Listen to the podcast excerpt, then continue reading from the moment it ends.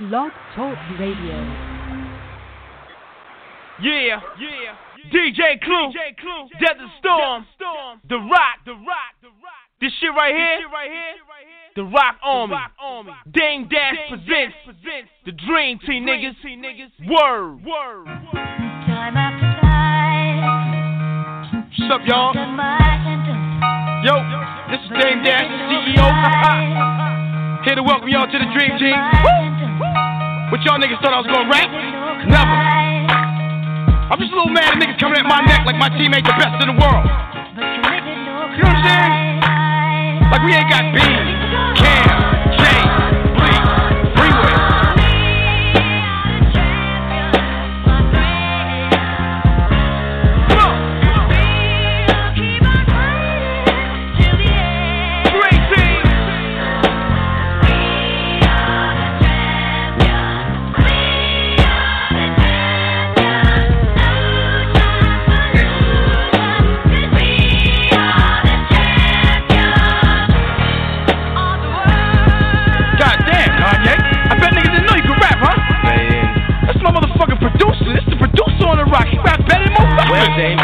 niggas thought about they self for a change, then maybe they could finally figure out how to get themselves some change. I done seen jealousy make niggas do t- terrible things. How the song go, I do a hope, oh yeah, should've never changed. Not to worry though, we are the champions. Spend a lot of time in Hampton, do a lot of beats you can't be young. Damn, all these fans can't be wrong. Damn, B.I.G. you can't be gone. Make those beats thugs wanna rock. Make a nigga feel just like pop. Make it street, but it just might pop. Make it straight to the mountain top. Had the shot on lock when they finally.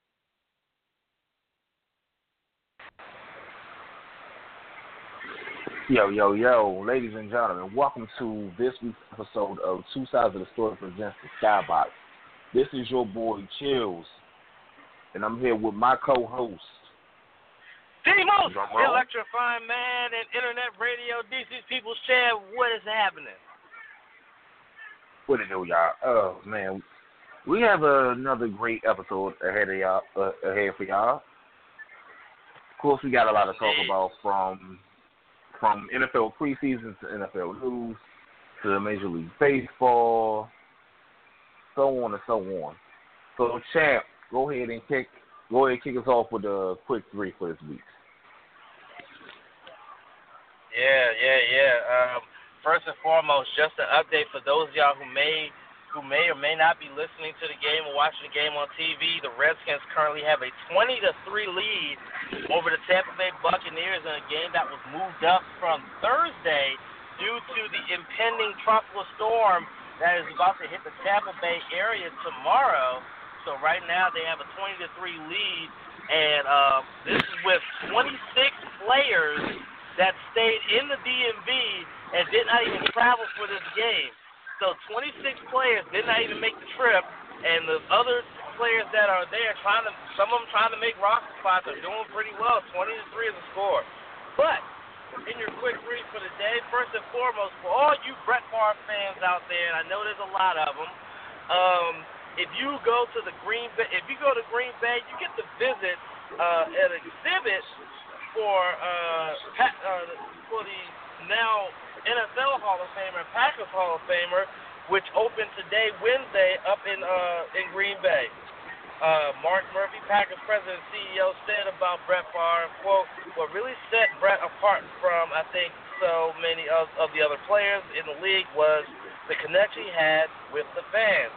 Uh, fans were on hand to see the ribbon cutting and get an up close look at what the exhibit had to offer. Um, they uh, is, uh, over the years, the person who uh, Lloyd Weinstetter, a fan, actually has collected over 500 pieces of Favre memorabilia, and um, he's like he showed his love for this gunslinger by showing it for this exhibit. Uh, the exhibit is uh, now open to the public everybody check out. So congratulations to Favre on the year that he did get inducted into the uh, NFL, the Pro Football Hall of Fame. He uh, now has his own exhibit uh, in the Green Bay Hall of Fame uh, up there in, in Green Bay. So good on him for that. Uh, story number two has to do with the controversial goalkeeper who is uh, now not really playing. Uh, we're talking about Hope Solo. Uh, last week we slightly mentioned that she had received a six-month suspension and had her contract terminated from the national, the women's national team, uh, due to her controversial comments about an opponent in the Olympics.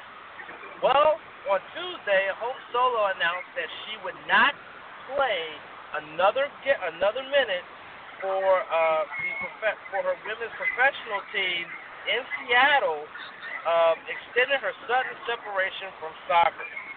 Uh, the 35-year-old goalkeeper revealed her decision to step away from the Seattle Reign of the U.S. soccer-funded National Women's Soccer League in a brief statement in which she said she was not in the proper state of mind to return to the field. Uh, as many people know, Solo was dropped last week by U.S. Soccer for her critical comments she made about the opposing team after the Americans were eliminated by Sweden in the semi in the quarterfinals of the Rio Olympics. Uh, U.S. Soccer announced the move as a six-month suspension, but Solo revealed and the, and the federation subsequently confirmed uh, that the U.S. Soccer that U.S. Soccer had also used the incident to end her contract with the national team, citing both her comments and past incidents. Uh, many saw the action as a way for the organization to distance itself from the controversial goal, goalkeeper for good. Uh, said in her statement on Tuesday, coming to terms with the fact I was fired from the U.S. Women's National Team after 17 years of service has been devastating. After careful consideration, I have decided to end my season with the Seattle Reign, an organization I love playing for. Mentally, I am not there yet. After watching the teams win this win against Portland this weekend and seeing Haley Kopmeyer playing so well in goal, I truly believe this decision is what's best for me and for the Reign organization. Um, and she would like she in her statement she did not mention uh, any thoughts about playing next season. Um, but yeah, it's been a very whirlwind. Um, it's been a very whirlwind uh, time for for Hope Solo with all the legal problems she had and the controversial comments which led to her being let go by the women's national team, and now um, uh, this is just it's, it's a lot going on. But um, but at least in terms of her salary for the National Women's Soccer League, her salary was unaffected by the end of her national team deal. Uh, her decision to walk away before the Final Four games could allow U.S. Soccer to withhold her Final Four game checks, which on a prorated basis would amount to about twelve thousand dollars. Um, so yeah, a lot going on with this with, with Hope right there. Um, hopefully everything works out for her. Knows. And uh, finally, on history, uh, history was made Monday night on the show American Ninja Warrior when uh, Supergirl stunt woman Jessie Graff made history becoming the first woman ever in the history of the television show that is an adaptation of the show from Japan completed the sta- first stage of the Las Vegas Finals. Uh, the 32-year-old Graff told People magazine about her accomplishment, quote, I hope it will show women that fe- feminine is strong, that we can frequently do more than people think we can, sometimes even more than we believe ourselves if we're willing to work forward. Um, she would go on to say that, quote, we may have to train smarter and harder, but if we achieve greater focus, technique, and strategy, we can beat the guys. I know I'm not the strongest or the fastest. There are plenty of women who can do what I did, but I'm honored and grateful to have been the first to get to be a part of this huge movement in which we challenge our perceptions of what is possible, end quote. So, the Amer- American Ninja Warrior show has now gotten its first female uh, stage one winner. Um, and she previously made history on the show as the first woman to make it up the 14 and a half foot warp wall during the Los Angeles qualifiers and did it again during the Los Angeles finals. Uh, for those who want to check out the national finals, which will feature uh, Graff, you can check them out Monday at 8 p.m. on NBC. And that is your quick read for this evening. Well, all right, you have it. That's this week's quick three. Oh man, but of course you know we gotta talk rap, talk wrestling. We gotta talk wrestling. Yes, indeed. Oh man, so uh Monday night Monday night Raw was actually worth watching this week. The ending of Monday Night Raw was awesome. It was it was the greatest thing they have produced in a very long time. For those who me, haven't seen Monday Night Raw, we have a new, but of course we have a new Universal Champion, and his name is Kevin Owens. It was uh, hey, hey, hey. a four-way Didn't I say it on match. the show? Didn't I say it on the show? I was thinking KO. I was stuck, I was torn between KO and Rollins. I was I was torn between KO and Rollins. But yeah, but yeah, it was a four way elimination match which featured Kevin Owens, Seth Rollins, Roman Reigns, and Big Cass. But uh, at the end of the towards the end of the match, Triple H will a- come in, pedigree Roman, and get him eliminated. Then he will turn on Seth Rollins by hitting him with the pedigree and allowing Kevin Owens to get the win and the new title. So apparently KO is Triple H's new choice. He is Triple H's new guy. So now do you think this turns Seth Rollins into a face? Um, well, it's funny because there was a lot of talk about turning Seth's face, having a double turn. There was an article I read, Don't, I forgot when it was, an article I read that said that they were talking about doing a double turn, having Rollins turn face and Roman turn heel. Um, I guess they're not going to go that route, but I love it. I mean, that was probably the, one of the best words I've seen in a WWE ring in a long time. I mean, Triple H came out of the crowd, pedigree Roman Reigns, and you already you're thinking, well, like it's gonna be Rollins gonna become the champion. All right, cool, whatever, you know what I'm saying? He, you know, Roman Reigns gets eliminated, so it ain't Reigns, it'll be Rollins. Rollins gets up, next thing you know, boom, pedigree to Rollins, and KO is the champion. I was legitimately shocked. Like I did not see that coming at all. I did not think for one solitary second that that that swerve was going to happen and that KO was going to legitimately win the world the uh, Universal Championship.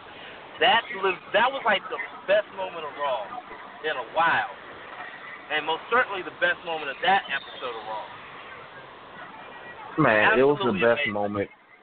It was the best moment of the week. I mean, since the this is the first time Mars actually did something right since the brand the brand split. I mean, I'm looking at uh I mean, I, I didn't even see all of Raw. I, I saw that one match. That was all I needed to see. Was KO win the belt. That swerve was the best thing that's happened to Raw in a while. I'm glad that it happened. I'm excited to see how this how this title reign's gonna go for for for Kevin Owens. I mean, he's been Oh, yeah. he's been preparing and preparing to have this title reign for the longest time. Now he's gonna finally get an opportunity to take the ball and run with it. I'm looking forward to seeing what is going to happen with this title reign. I'm so looking forward to this. This is going to be absolutely amazing. Especially with Triple H in his corner, that is going to be awesome. And then the question Oh, is looming is that did Stephanie McMahon know about this? I mean, because I know they've been trying to get her to be a face for the longest time, but it, or have they given up on that? Are they going to make it seem like she knew about it and have a split up uh, top of the food chain with the face GM and the heel commissioner? It might be that. it just might happen. I mean, let's let's be realistic. I mean, we've seen more heel stuff than we've seen face stuff. Right. I mean, honestly, a face stuff Uh, I don't know. I mean, it could work, but you would have her as a face, then you would have Foley as a face, with Triple H being back on Raw. I don't know. I I'm I'm just waiting to see what's gonna happen. Um, Yeah. but I mean, SmackDown SmackDown had a lot to top with that one with the, with the uh, way that the Universal Championship was crowned. And I I'm sorry to say, but I don't think they really did it. They couldn't really top with how No. that, the, the shock factor of that. I think that the only the the closest they got was the beginning promo where you know Miz came out talking more trash about Daniel Bryan and Dolph Ziggler came out Yeah. wanting to fight. Yeah. Even then, that didn't Yeah. even measure up. That was the only real shock of the of the night was that. Other than that, it wasn't really much of a shock. Yeah, I mean that was SmackDown. That was SmackDown's best moment of last night. That promo, the segment with the Miz and Dolph Ziggler was actually your main event for real. You know, when you think about it, I mean the tag team title matches were man. And speaking No, of I the like- tag team, speaking of tag team though, oh no, I take that back. I take that back. The highlight of the night was the uh interview with Heath Slater, Rhino, and Renee. Yo, That was the highlight. That was the highlight. yo, that was that was fucking gold, dude. That was so that was such gold. And then for Heath Slater and Rhino to come out later on and beat the Headbangers, a team that has been tag team champions and that was coming back to beat them, I was like, yo, that is Yeah. what's up right there, yo. That was that was definitely a good moment for SmackDown. But like I said, it's just nothing on SmackDown to top how Raw ended. Raw definitely showed that it was the premier show, the A show, with such an ending to their title match. I mean, it did. It did. For I mean, for the first time since the brand split, the draft split, they they finally did it. They finally gave us that real ending. but um, and of course she had, of course you had the two. I, I need to go back to that squash segment matches. though. Oh Now man. before you go back, remember you had the two squash matches. You know you had uh uh what's her name uh Nia Jax squashing somebody, some chick uh yeah. uh Americo. Like what the fuck? And then you had uh no, that was Braun Strowman uh, squashing Americo and then taking off his mask and then uh Nia Jax squashing some local some local jobber as well. So yeah, you had that. Yeah. But hold on, I, we gotta talk about this segment again. Let's talk about the cheese, the uh, cane cheese and cracker plate. Also, let's talk about Rhino giving Renata "What's up, girl?" look at the end while he was eating the Yeah. crackers. While, yeah, I know I'm not the only one that caught that. Yo, Rhino is yo. Even Rhino is like you gotta understand. Rhino is actually uh running for public office, so he's gotta have some kind of charisma. And he's trying to show it in the WWE. That was Yeah. I loved it. He's like, yeah, what's up, girl? Right. That. Right. That's all, all. That's all. I mean, that's all he needed to do in that promo was was a punish the plate, give Renee that look, give her the head nod, and slowly eat that damn cracker. That was it. yeah. That was comedy gold right there. Whoever wrote Yo. that, kudos. Y'all did a hell of a job. I loved it. I loved it. That whole segment was actually was fucking awesome. And then, like I said, but and then Rhino caught a, caught a good shot because he was bleeding from the from the top of his head, but he still managed to get the gore and get the victory. So now they're going to be uh, facing off. Who are they going to be facing off against? They're going to be facing off against the Vaudevillains, I believe. No, the Hype Bros. I'm sorry.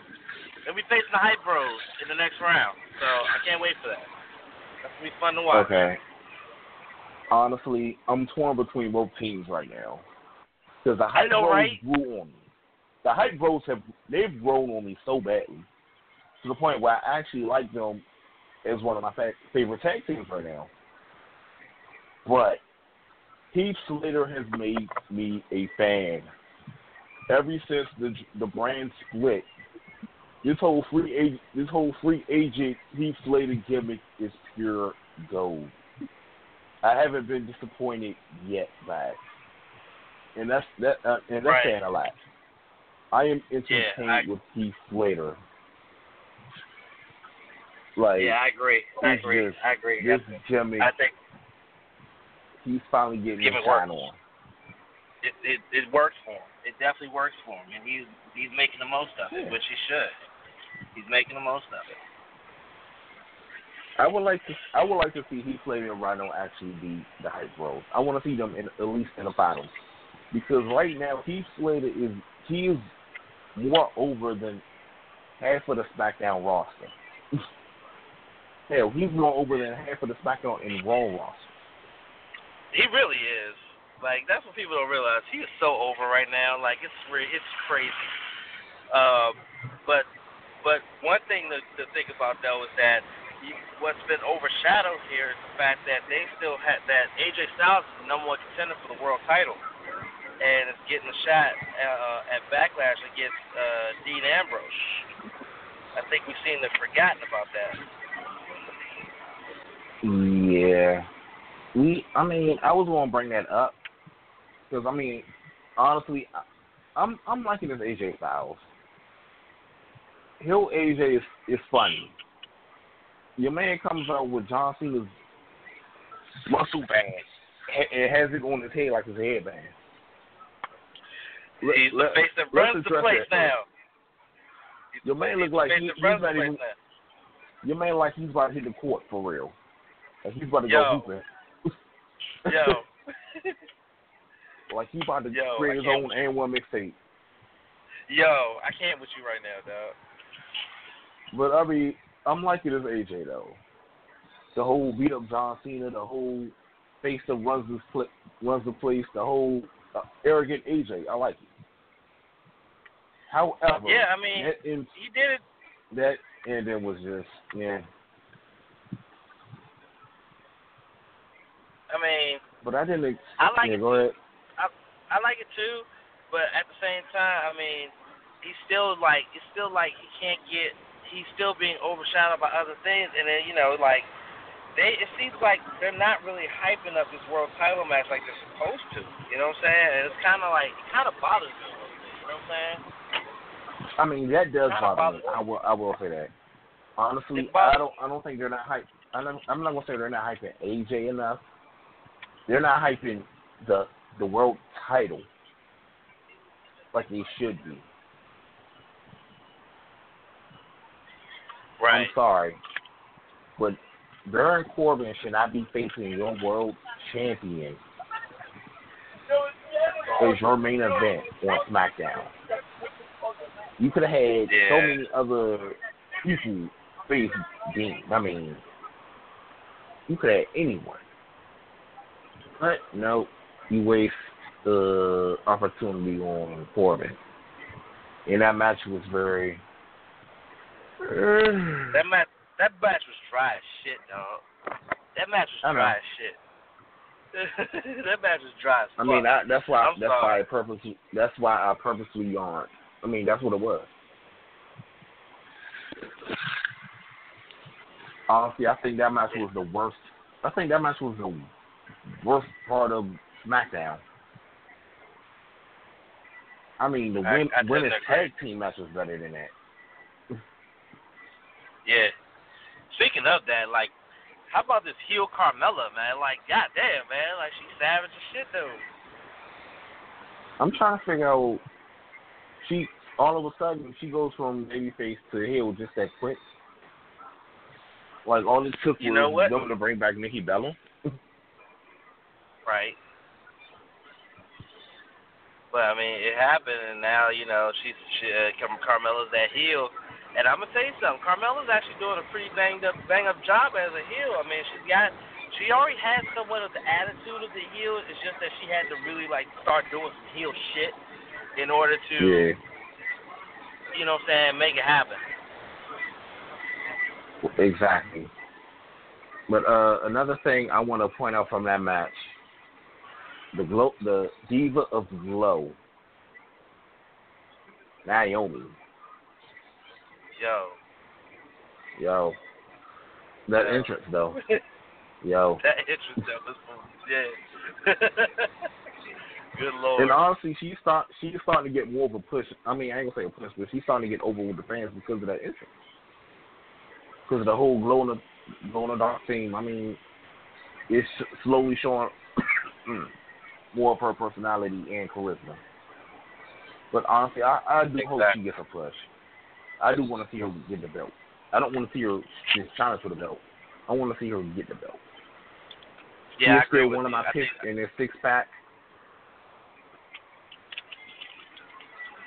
She's still one of my picks. I'm, I'm picking Naomi. I think it's about her time because she's starting. She's over with the fans. She she puts in that work. I mean, she's really good in the ring. Um, it's either her or uh, Natalya.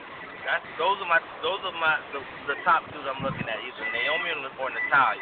So they're going to look at either a face or a heel champion. The face champion will be Naomi. The heel champion will be Natalya. Reason why I don't say uh, uh, Carmella or, or, or Alexa Bliss is because you know they're just coming up from NXT. They, I mean, yeah, they try they push Finn to the moon, but then you know that's that's that. But I wouldn't push them to the moon just yet. Natalya's been in the Yeah. game a little bit longer. I would definitely go Natalya as the heel champion. I would go Naomi. Uh, not nothing against Becky Lynch. Uh, I think that she's she's primed to be a champion, but not right now. And then Nikki just fucking came back. Don't put the fucking belt on her now until you know that she can go. She can go day in and day out. Remember, she had fucking neck surgery and it's like months ago. They didn't even think she was gonna come back, and she came back. You can't trust. You can't trust neck surgeries. I mean, look at Stone Cold Steve Austin. Look at Edge. Right. You know those Right. guys. They had neck surgeries that thought that they could be able to continue, and they couldn't. Um, so you can't trust that. One wrong, one wrong move, and Nikki's fucking around and, fucking around and get paralyzed. So I would not put the belt on Nikki Bella. And nothing against Becky, but I wouldn't put it on her. Honestly, I wouldn't put it on Nikki Bella because you don't need to put it on her. I mean, yeah, she's returning, but she doesn't need a belt. Especially if you're trying to move forward with your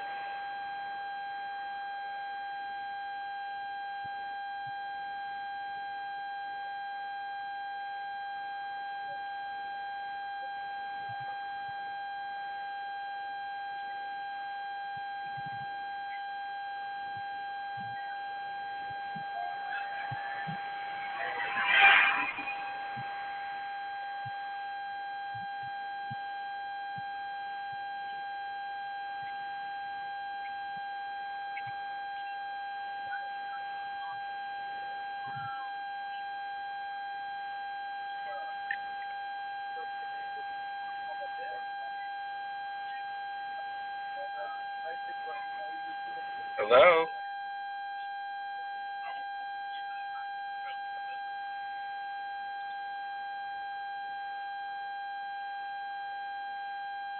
Anybody can hear me?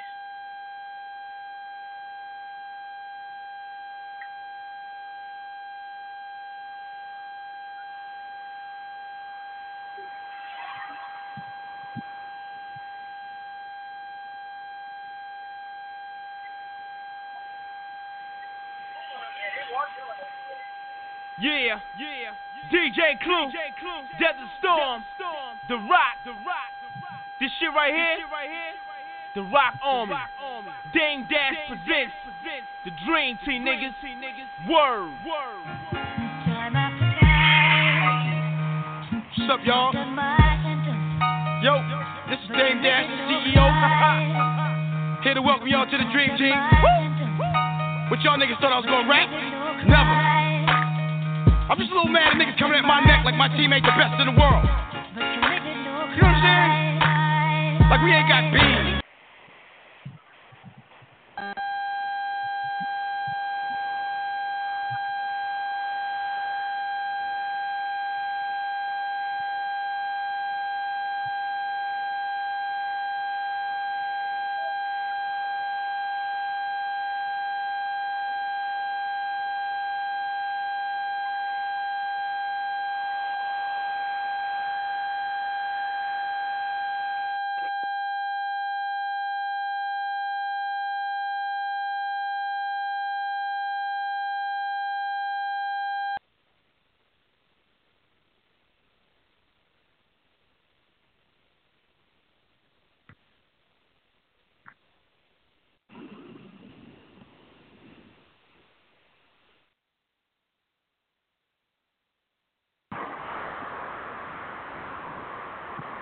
Hello? There we go. Okay. We good now.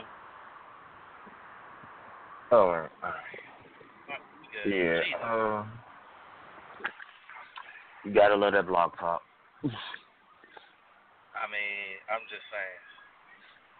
Oh, but nah, uh, like I was saying, uh, yeah, uh, I think, I think Naomi, Naomi is ready. Uh, Becky, she will be champion too, but not yet. Even though she was the first female drafted by SmackDown, but not yet. Yeah, not yet. Not yet. Not yet. Not yet. She needs she needs a little bit more time to be able to, you know, what I'm saying she needs a she needs a little bit like another couple months before she can jump to that to that to that status right quick. But you know, she'll get there though. Yeah. But real quick though, before we move on from wrestling though, I do want to uh, make mention uh, some news that uh, occurred over the last couple of days. Now, uh, everybody knows that uh, Alberto Del Rio is currently on a suspension, a 30-day suspension for his first uh, violation of the wellness policy. Well, it's now been revealed that when his suspension is up on September the 17th, he is going to be effectively released from his WWE contract. Um, he is re- he is re- he was he has requested his release. He had an out clause in his contract where he could ask for his release and it could be granted, and he wouldn't have to be subjected to a 90-day no-compete clause, meaning he couldn't have to sit around and wait for three months before he can compete anywhere else. And as soon as he is um, cleared from his schedule, then he can immediately go and um, he can immediately go and wrestle in like Mexico or something like that. But yeah, Alberto Del Rio's time in WWE is effectively over. It was said that he was not happy with the fact that he felt he was lied to and uh, told he was getting a push, and then he ended up not getting a push at all. Um, he ended up just being a U.S. champion, then being a part of the Mex Americans, and then uh, part of the League of Nations, and then basically floundering in nothingness. So he was unhappy, and because of that, he's gone. So once his suspension's over, he's done. He's already been removed from live events past September 17th date where he was supposed to return. So no more Alberto Del Rio. The second run for him in the WWE did not work out as well as his first. No, honestly, I didn't think it would. I mean, his first run, he was he became a three-time world champion, Money in the Bank winner, Royal Rumble winner. I mean, his second run wasn't going to top that, or even really come close. I didn't see it. I mean, it was great that he beat Cena on his first night back, but I mean, I didn't see anything beyond that for him. I mean, I don't mean to sound negative. I'm just being real with it.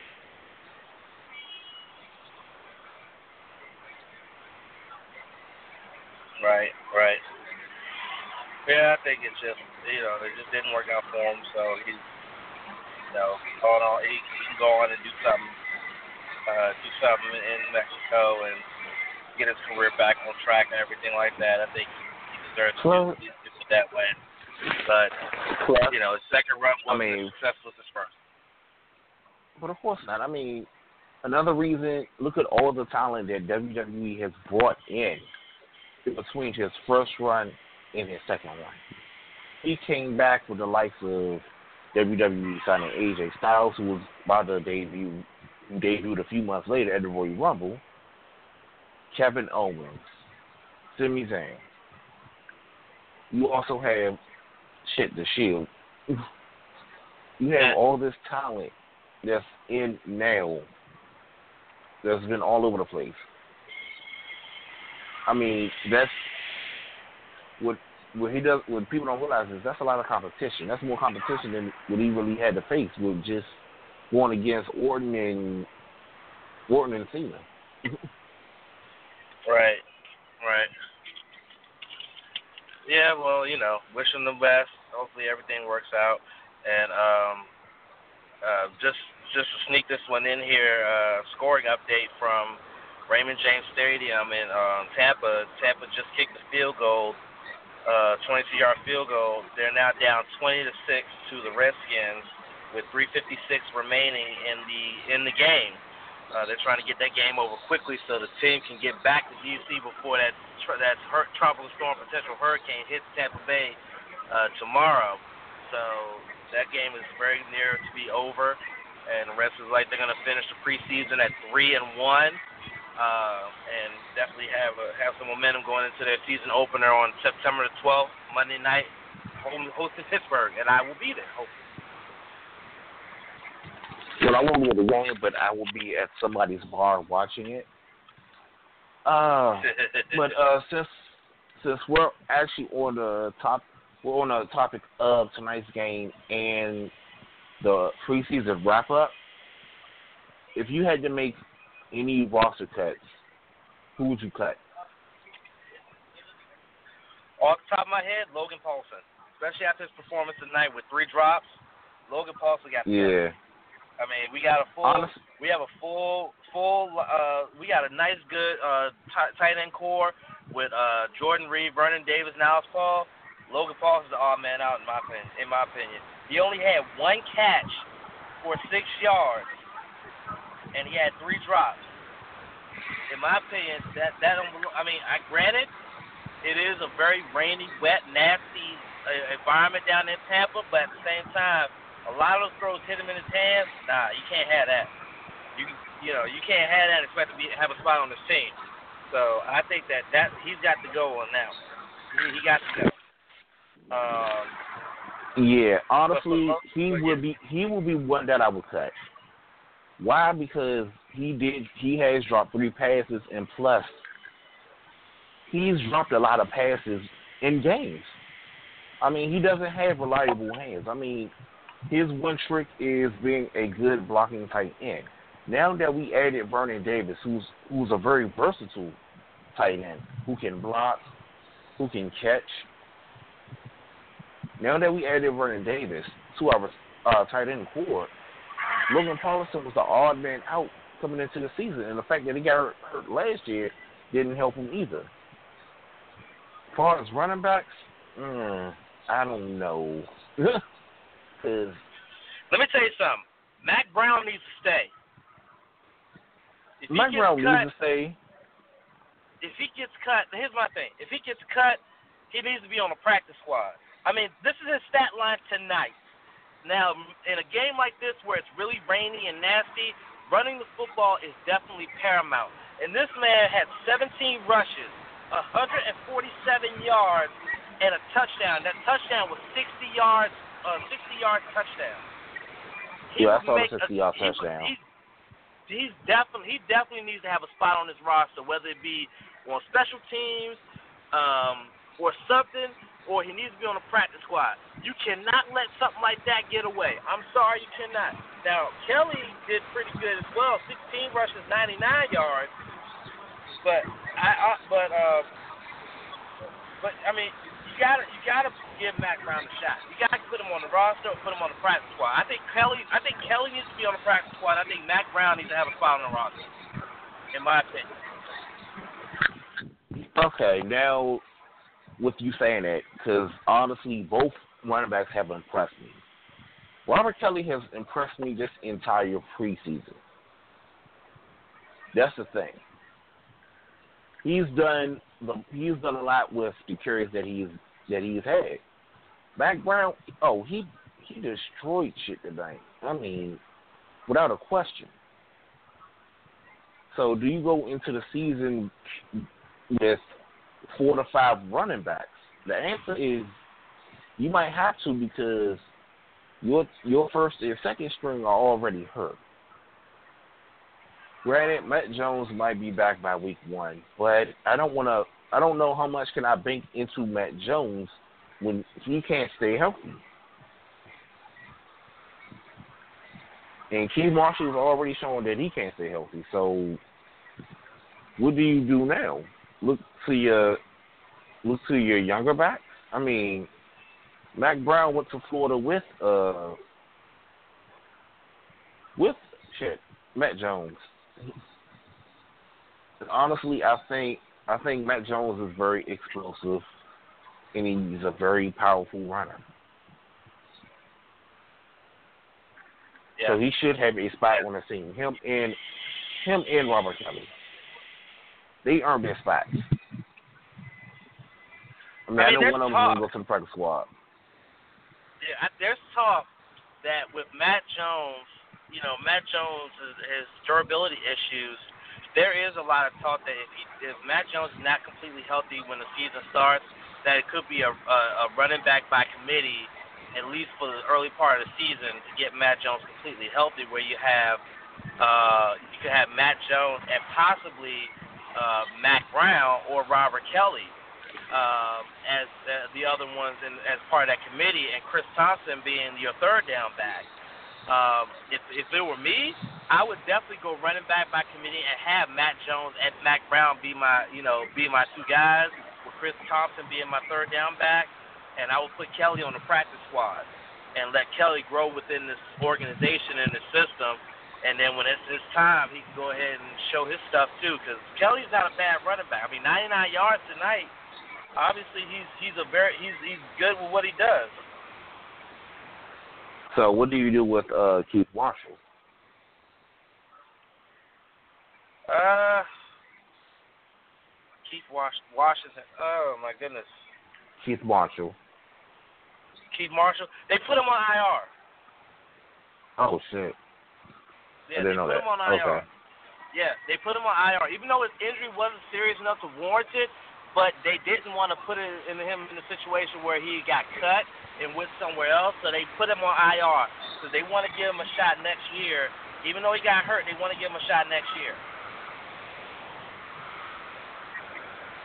Wow. So, well, with well, since this season is pretty much over, you have Matt Jones, Chris Thompson. Yeah, you might as well bring your four running backs.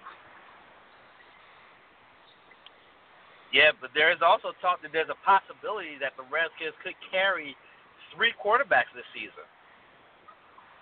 Because we already Honestly, know that about would be a- uh, That would be a smart move.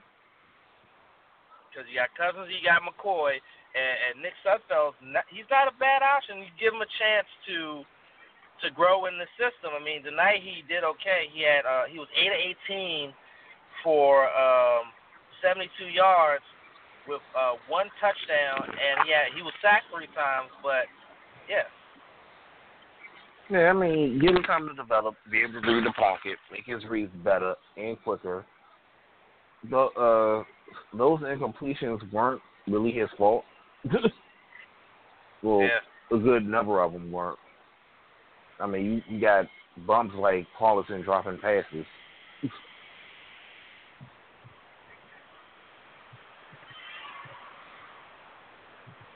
What about on the defensive yeah, side? Who stood out? Who stood out to you the most on defense? Uh, Sua Cravens definitely stood out a lot, and that's why I think he's got a spot on the roster. Uh, Duke Ihenacho had an interception tonight on a tip pass. Yeah. Um, so I think that Duke will have a spot on the roster. Uh, those are the two main guys that stood out for me the most. And then you brought in uh, the cat that used to play for the Giants and the Eagles, uh, play on oh, the D um, line. I think he's Call, uh, Cullen Jenkins. Yeah, Cullen Jenkins. Uh, Cullen Jenkins actually had three tackles and a sack tonight. Um, so he definitely stood out uh, quite a bit. Uh, Trent Murphy uh, played tonight on DA. He actually had a sack uh, tonight as well, so he's definitely solidifying his spot. Uh, and Martrell Spaight actually stood out a lot. Um, he made a lot of oh, good he's plays tonight. Ass. So I think that Spaight uh, just kicked ass this. He just kicked ass this uh, preseason. Yeah, so I think that Spaight might have locked himself a spot on the roster uh, at the linebacker position. Uh, well, man honestly, was fifth round. honestly, he he he has because uh, because we lost one middle linebacker. We lost yeah, middle Perry linebacker. Riley Jr. Perry Riley Jr. was cut. He yes, he was. So I think Marshall Spaight, who was a fifth round pick last season uh, from uh, Arkansas, I think he's definitely showing up a spot to be a back, to be at least a backup middle linebacker uh, in this defense, uh, along with uh, who's the other guy? Along with Sewell Craven. Will, Will, Will, yeah, you got Will Compton and uh, Foster.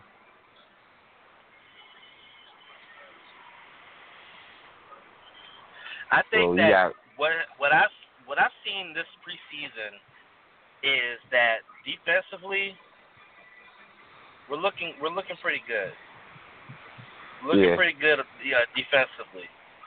Uh, we're looking like we're going to be a team that's going to be something like we're looking like a team with that we're not going to give up a lot of big plays like we did last season. Uh, because yeah. you have you have a great you have a strong front seven that's going to put a lot of pressure on quarterbacks. And then when you look at the schedule, uh, yeah, you got Big Ben in your first game of the season, but then you got to take the second game of the season at home is with a rookie quarterback and Dak Prescott, who's very athletic, very skilled, very talented, but has you know will be in hostile territory in a division game against a fierce rival um, on a big stage. Uh, it'll be interesting to see how he can handle that sort of um, that sort of thing uh, with that front seven and that in that secondary. So um, you think about it, the first three or four games, that front seven has you know somewhat of a test, especially when they when Cleveland comes to town and RG three if he starts running around, you know they want to pop him in the freaking mouth. But this defense has definitely shown up and it's shown that they're not going to be a joke. Um, not at least not in this division uh, going forward in this season. Yeah, honestly, I've seen improvements with the defense. I mean, the pass rush looks more looks more vicious. Preston Smith, I can't praise him enough. I mean, he he's getting better day by day. Then you have the improvements of Spaight, Foster, and Compton. Then you look at you look at Kendall Fuller, you look at Dunbar, look at Sewell Craven. Look at the improvements that this defense has made. And you still have Will Blackmon, who's still a good option. Right. Nickel nickel corner slash safety. I mean, this defense looks like it could be something serious. Now, I mean, I'm looking at this team like, yeah, this team could really compete. They could be a legitimate force to be reckoned with. Uh, nothing against Dak Prescott, but coming into the regular season, he won't be seeing any vanilla defenses.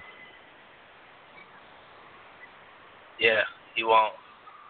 I mean, I'm looking at the stats for tonight from this defense, and this, is like I said, 26 players, majority, like pretty much 99% of them starters were are sitting up here in the DMV while they're down there in Tampa, and they still managed to get two sacks and an INT. Now, granted, it is against Tampa's like like number two, threes, and fours, but that's still very impressive. That shows that the depth yeah. of the defense is still very, very talented. That if we were to lose a key component on our defense, we have guys that can step up and play.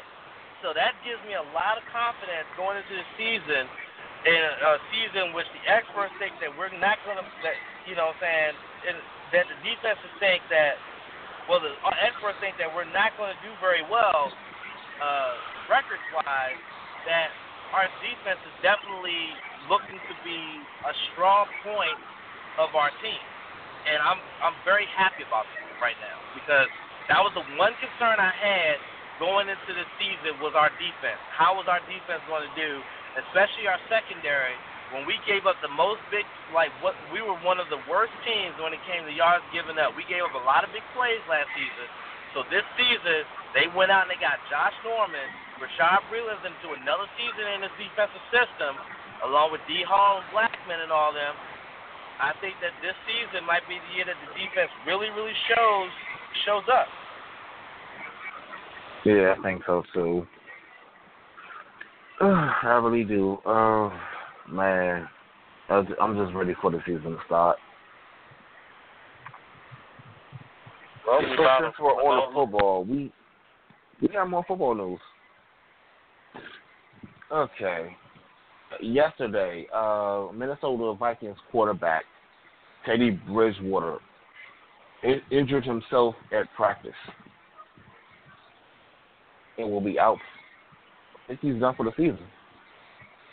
He is done for the season. Um, he suffered a non-contact injury to his left knee. Turned out to be like they people who were on the scene said it was a very ugly injury. A lot of people were very emotional, and it turned out that their worst fears, fears were realized. Uh, he suffered a dislocated kneecap and a complete tear of his uh, anterior cruciate ligament. He didn't suffer uh, any other structural damage, but it is enough that he has to have surgery. He's having surgery within the next couple of days, and his season is effectively pretty much done. Uh, and the and the problem is that the only other quarterback that they have on their roster that knows the system is Shaun Hill, who's in his upper 30s. Um, so it's not looking too good for Minnesota, who looked like they were a prohibitive favorite to compete in the NFC North. But with Teddy Bridgewater going down with that injury, their their stock has definitely plummeted a lot. And scoring update, everybody. Tampa Bay has just scored, um, just scored a touchdown. They just scored a late touchdown. Um, give me a second. Um, Ryan Griffin from nine yards to Bernard Reedy with uh, 57 seconds left in the game. Uh, just scored. They just scored a touchdown. They've gotten it to within seven. So there's a possibility of an onside kick for Tampa to try to at least drive one, make get one more drive and score. Who knows? But right now they're down seven. Yeah, they uh, with they just kicked the onside. The fourth. They kicked they the just onside. kicked the onside. They kicked the onside and it went out of bounds. ah, so it'll be the Redskins football. Yep.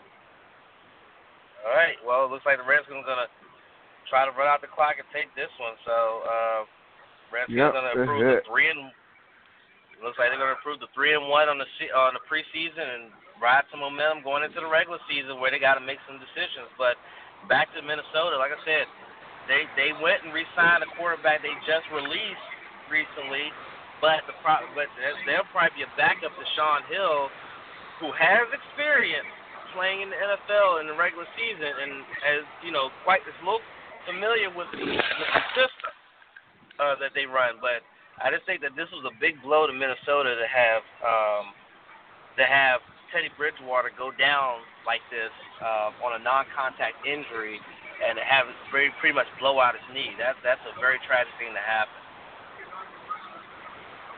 Mm.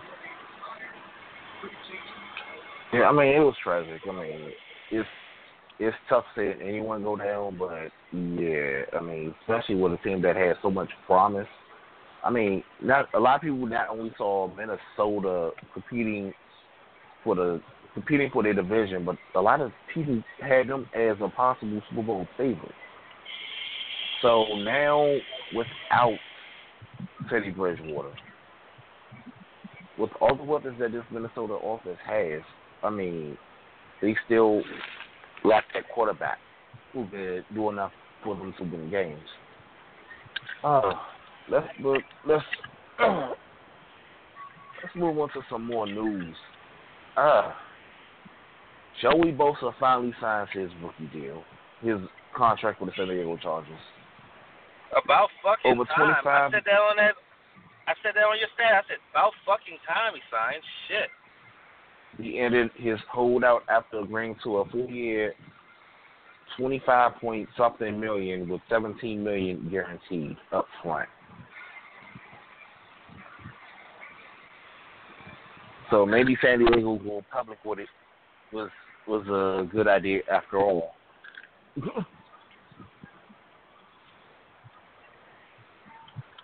but now they know, finally got him on a. They finally got him signed and working out. I mean, he's already missed OTAs and training camp and preseason, so he will be behind. Hopefully, he can show San Diego what he is worth on the field and actually do something to help that defense overall. Remind them why they drafted him. Oh, Shay. Oh, and by the way, it is a final in Tampa Bay. Washington 20, Tampa Bay 13. Uh, Redskins in the preseason 3 and 1. And then now prepare to trim their roster down to 53 and get ready to host the Pittsburgh Steelers on September the 12th. So congratulations. And now let's hope they can get out of Tampa Bay. Yeah, I'm praying for that because that that brain did look nasty. But uh, moving on though,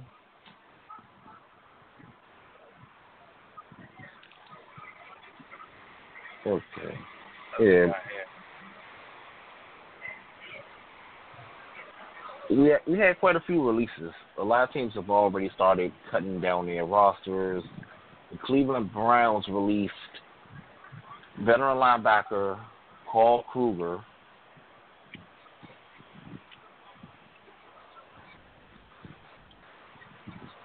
They released Paul Kruger and I forgot someone somebody else. I mean, it's two shocking releases though. Yeah, and I think Kruger already signed with another team. If I'm Yeah. not mistaken. I believe the Saints. Yeah. Let's see. Uh, yeah, uh, Pot Roast, Terrance Knighton was released by the New England Patriots. Well, that's no shock there. Not at all.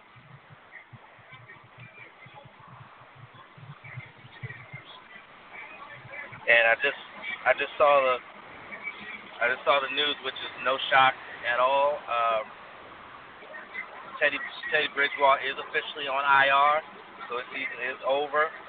Uh, Shaun Hill will be the starting quarterback going forward. Brad Sorensen was the quarterback who was recently released by the um, by the Vikings, but he was re-signed by the Vikings on uh, Wednesday following the injury to Teddy Bridgewater. He will be uh, backing up Shaun Hill, and he'll be joining undrafted rookie quarterback Joel Stave and Taylor Heinicke on the depth chart. So there's a and there's a possibility that they could be trying to bring in another veteran uh, to to be on the depth chart, and maybe one or two of those undrafted rookies might end up being gone or on the practice squad. Oh, true. But we also had we had quite a few more releases though. Uh, the Philadelphia Eagles released former New York Giant wide receiver Rueben Randle. Thought that guy was gonna be something special. Uh, but of course, Pop Rose got released from uh, New England. the Washington Redskins released Perry Riley and Steve, Stephen Paea. I believe that's all the releases I can think of at the moment. Jack Mettenberg was released by the Chargers. Oh yeah, Tuesday from Tennessee. Yeah, yeah. From San Diego after playing for Tennessee. Uh, he was actually claimed off waivers today by the Pittsburgh Steelers.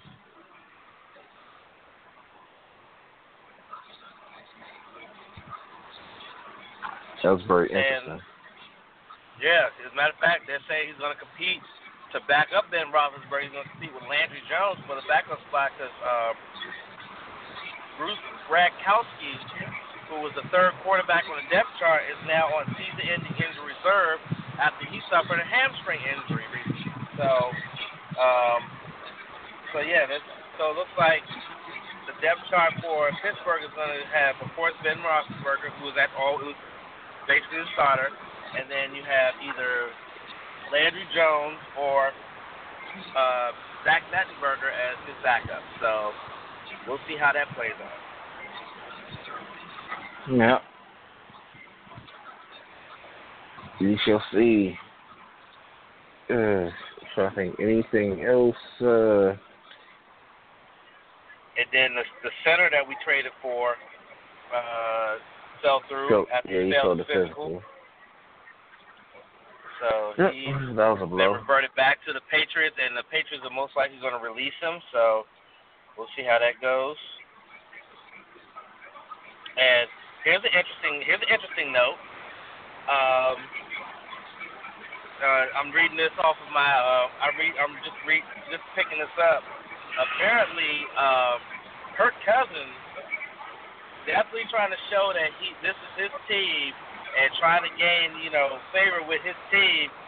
Um, actually purchased Tommy Bahama shirts for the entire team for their welcome home luncheon as a tribute to Redskins Director of Football Operations Paul Kelly, who wears them almost daily.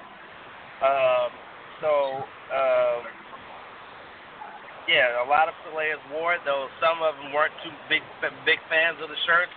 Matter of fact, DeAngelo Hall said, a "quote uh, I'll probably retire mine after today, but yeah, I mean, Cousins wanted the team to look to look good when they came up for the the welcome home luncheon. Um, so yeah, he bought them shirts. Awesome. Yeah, that's great. Oh, also, the Broncos named their starter, their uh, starting quarterback for the season, Trevor Siemian. Yeah, I'm trying to figure out who the fuck that is. Yeah, I think the whole world is. He beat out Matt Sanchez and rookie Axel Lynch for the starting job. I thought I'm, funny I'm gonna wish him the best of luck. Beat I mean, Buff. Bubble tried to redeem himself. I mean, Nah, he'll never get rid of that Buff Bumble shit. I'm sorry. nah, it lives on, it lives for eternity. I think another story to to look at is uh, how Al Jazeera put out a story about how James Harrison, Clay Matthews, and Julius Peppers uh, they claimed that they were doing PEDs, but a, a league investigation cleared those three of any wrongdoing and cleared them of, of doing any illegal performance enhancing drugs. They said in a statement, quote, the NFL found no credible evidence that Pittsburgh's James Harrison and Green Bay's Clay Matthews and Julius Peppers were provided with or used substances prohibited under the NFL NFLPA policy on performance enhancing substances following a comprehensive investigation into allegations made in a documentary by Al Jazeera America uh, announced today. The three players participated in interviews last week at their team facilities. Initiated in January, the investigation was led by the NFL security and legal teams with support from experts, consultants, and other professionals. The investigation involved witness interviews, a review of relevant records and other materials, electronic research, and laboratory analysis and reviews. Um, so yeah, so it seems like Al Jazeera seems to be getting it wrong all the way around. Uh, they accused uh, now retired quarterback Peyton Manning of PED use, which was ultimately proved wrong. And uh, free agent linebacker Mike Neal were also named in that Al Jazeera report. Um, the free agent linebacker has cooperated with investigators, but his case is still under review and has yet to be cleared. Manning was cooperating was cleared earlier this off season, and now the other three have been cleared. So now Neal is the only one yet to have been cleared by uh, the league after that report came out. So Al Jazeera is just getting it wrong all the way the hell around. And they need to like they, they just need to they need to cut it. Completely out. Oh man. Let's switch gears a little bit. Not only football season is NFL football season is a week away, but you have college football. Yes, indeed. College football is back. It's back. It's back. And um, they're actually getting ready to kick off the season this week, actually, I believe. Yep, they are. This week is this, this week. You have let's see. Yeah, this week they they do kick off. I mean, we have we have some pretty interesting matchups too, especially Yes, for. Friday and Saturday. Saturday games consist of Georgia Tech versus Boston College, Oklahoma versus well number three Oklahoma versus number fifteen Houston. Oh, Hawaii versus number seven Michigan.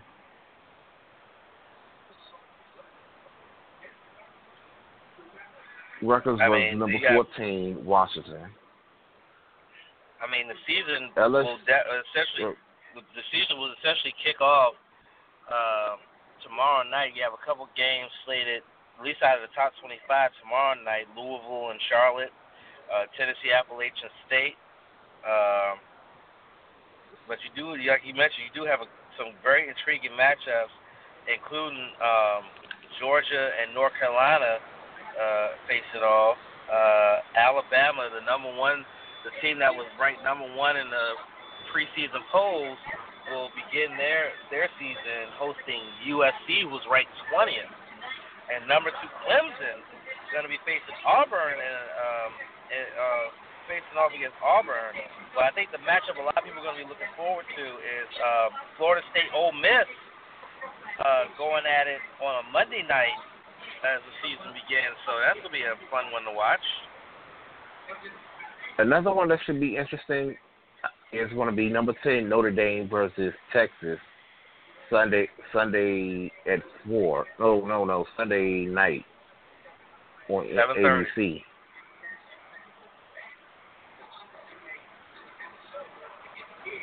Yeah. Yeah, that's it.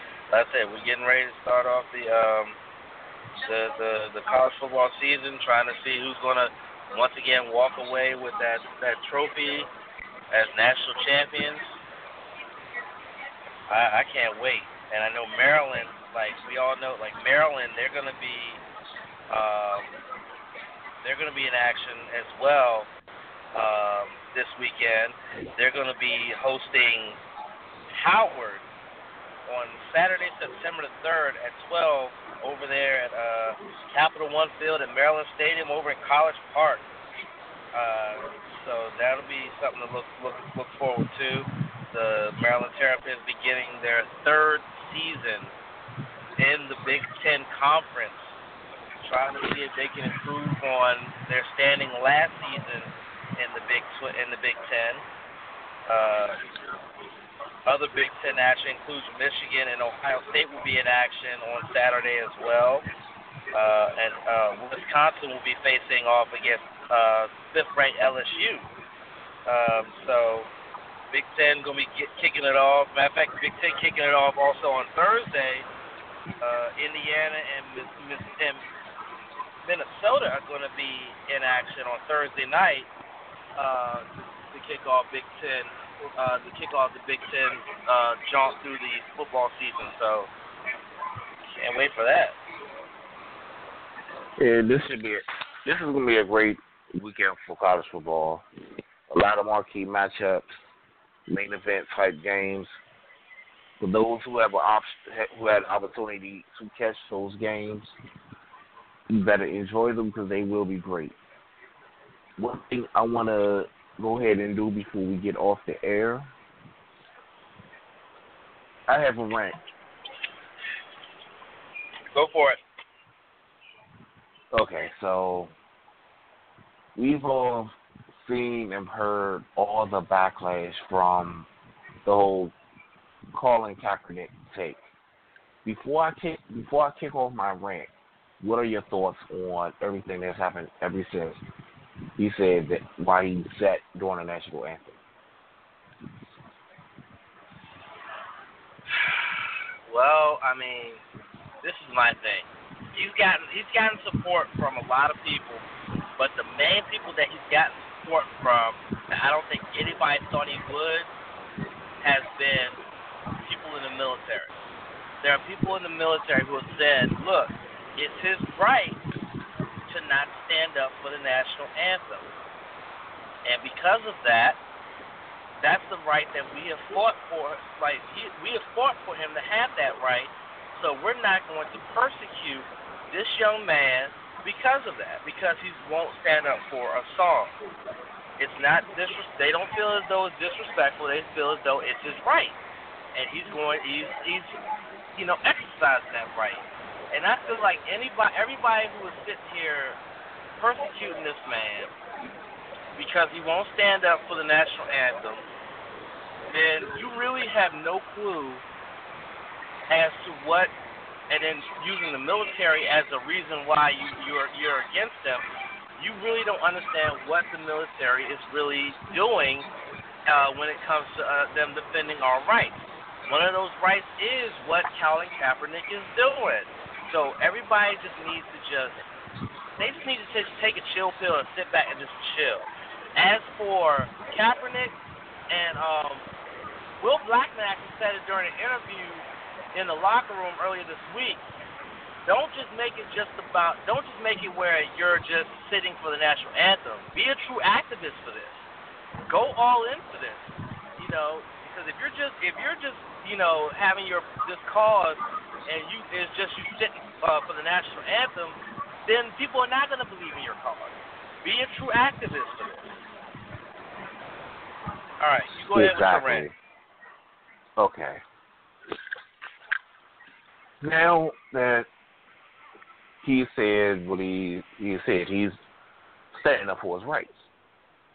My problem is all these people who have a problem with him standing up for his rights. It's like every time a person of color voice their opinion or stand up for something that they believe in, it's always a certain race that always finds ways to bash it. First of all, his protest is not about the American flag. But it's funny how people want to throw the American flag in this because he chooses not to stand for the national anthem. This protest is not about the American flag.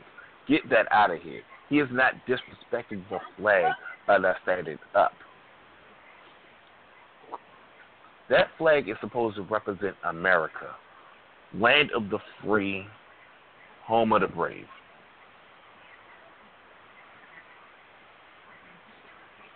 However, when has America really been free? Well, let me rephrase it.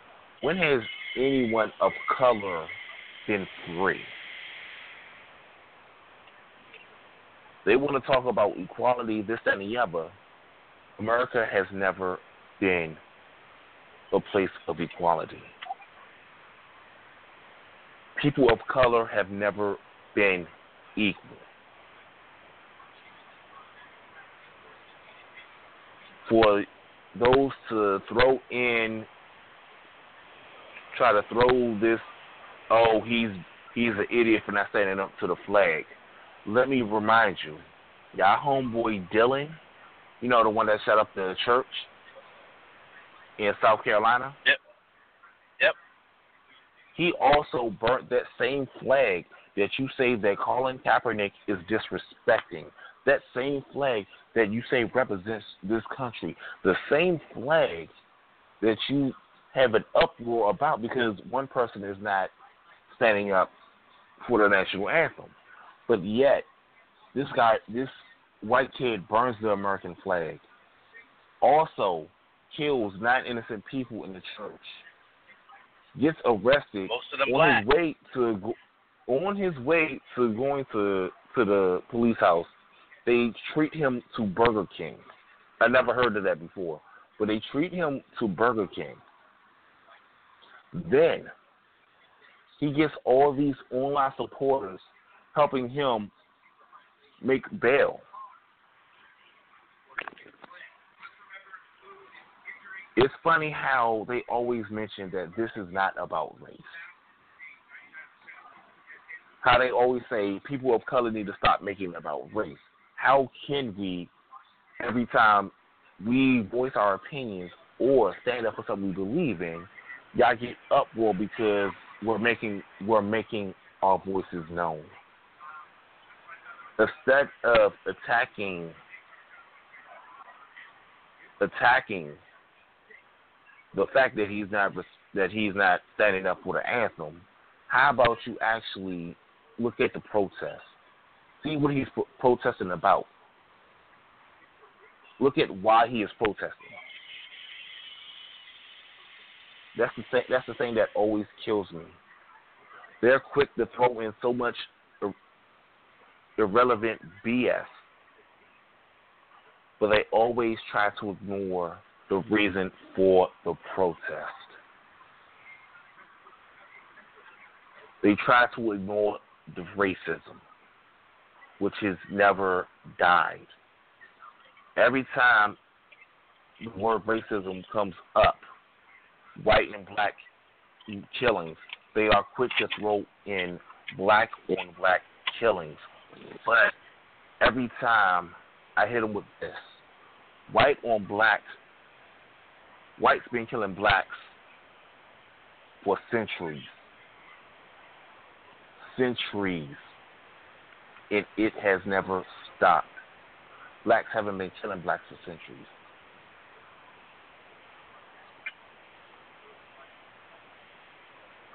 But his, I mean, but again, they need to understand why he is protesting, why he is frustrated with this country. Because honestly, that's how all people of color really feel about America.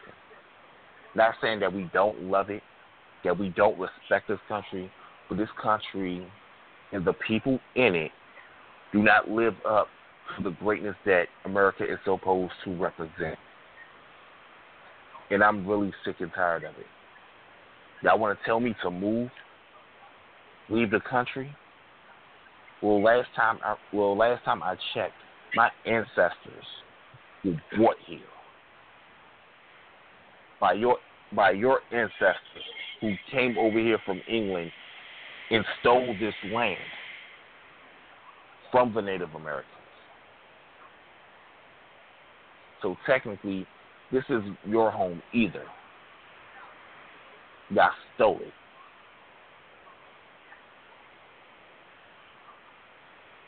Amen. I need the racism to stop being ignored.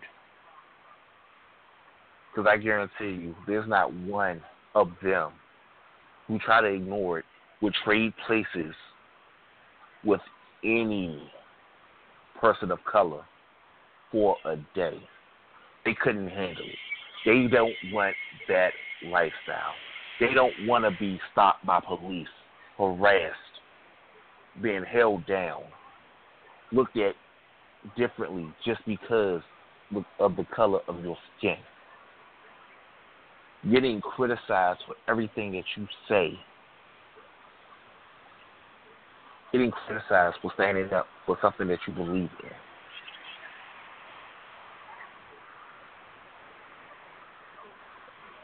They don't want that for one day. So for them to tell us that we need to get over slavery, no. Because in our minds, we're still slaves. Y'all brainwashed us for centuries. It's over. It's time for us as people of color to go back to fighting for what we believe in. Go back to fighting for what made us great. Go back to fighting for what those before us fought for.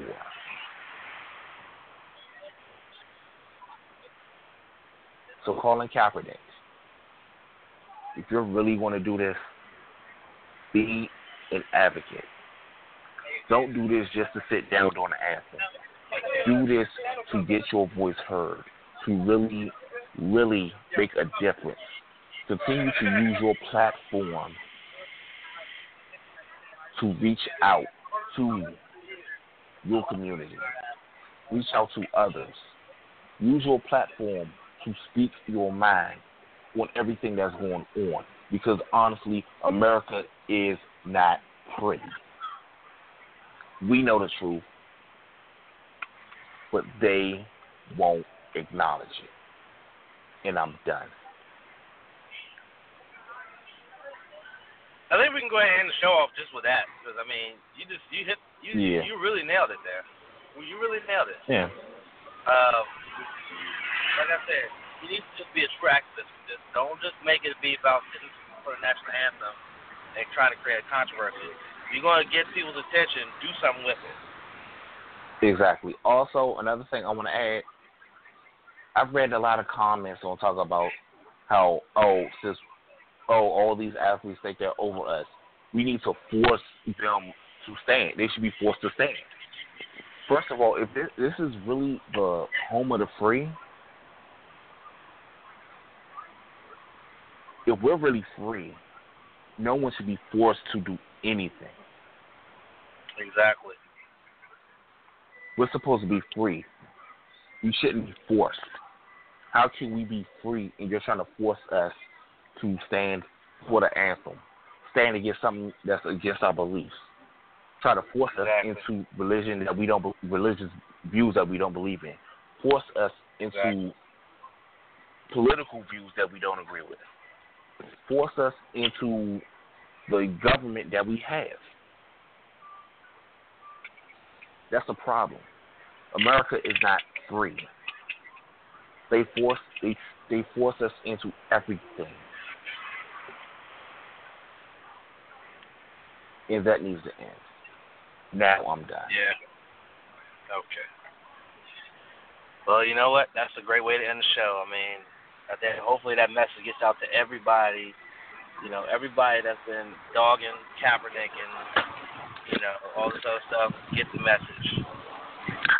Get the message. Cap, I support you. You have my full support.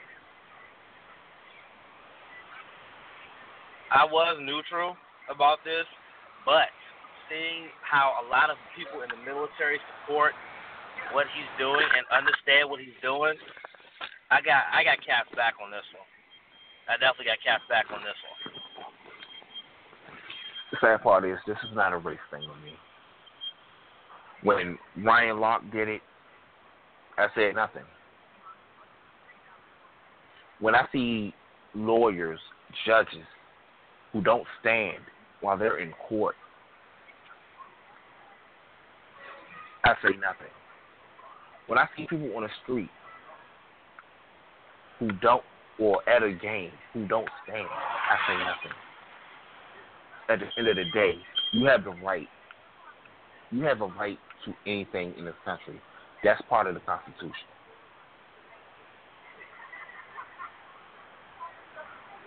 Amen.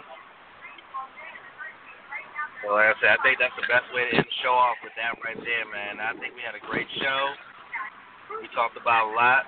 Again, the Redskins were victorious tonight in their final preseason game. Um, as well as the Nats were victorious uh, against the Phillies tonight. It's been a good night for DC sports. Yeah, it's been a good night. Hopefully, we'll have many good nights. Yeah, we will. But um, you know, you know we'll be back next week. Go ahead and give them that rundown real quick there, uh, Chillz. Friday night we will have his and hers. Next week we'll be back here next Wednesday and every Wednesday night with the Skybox. Well, it's been real, y'all. We gotta go though. Catch y'all next Peace out, week. y'all. Peace Later. Out.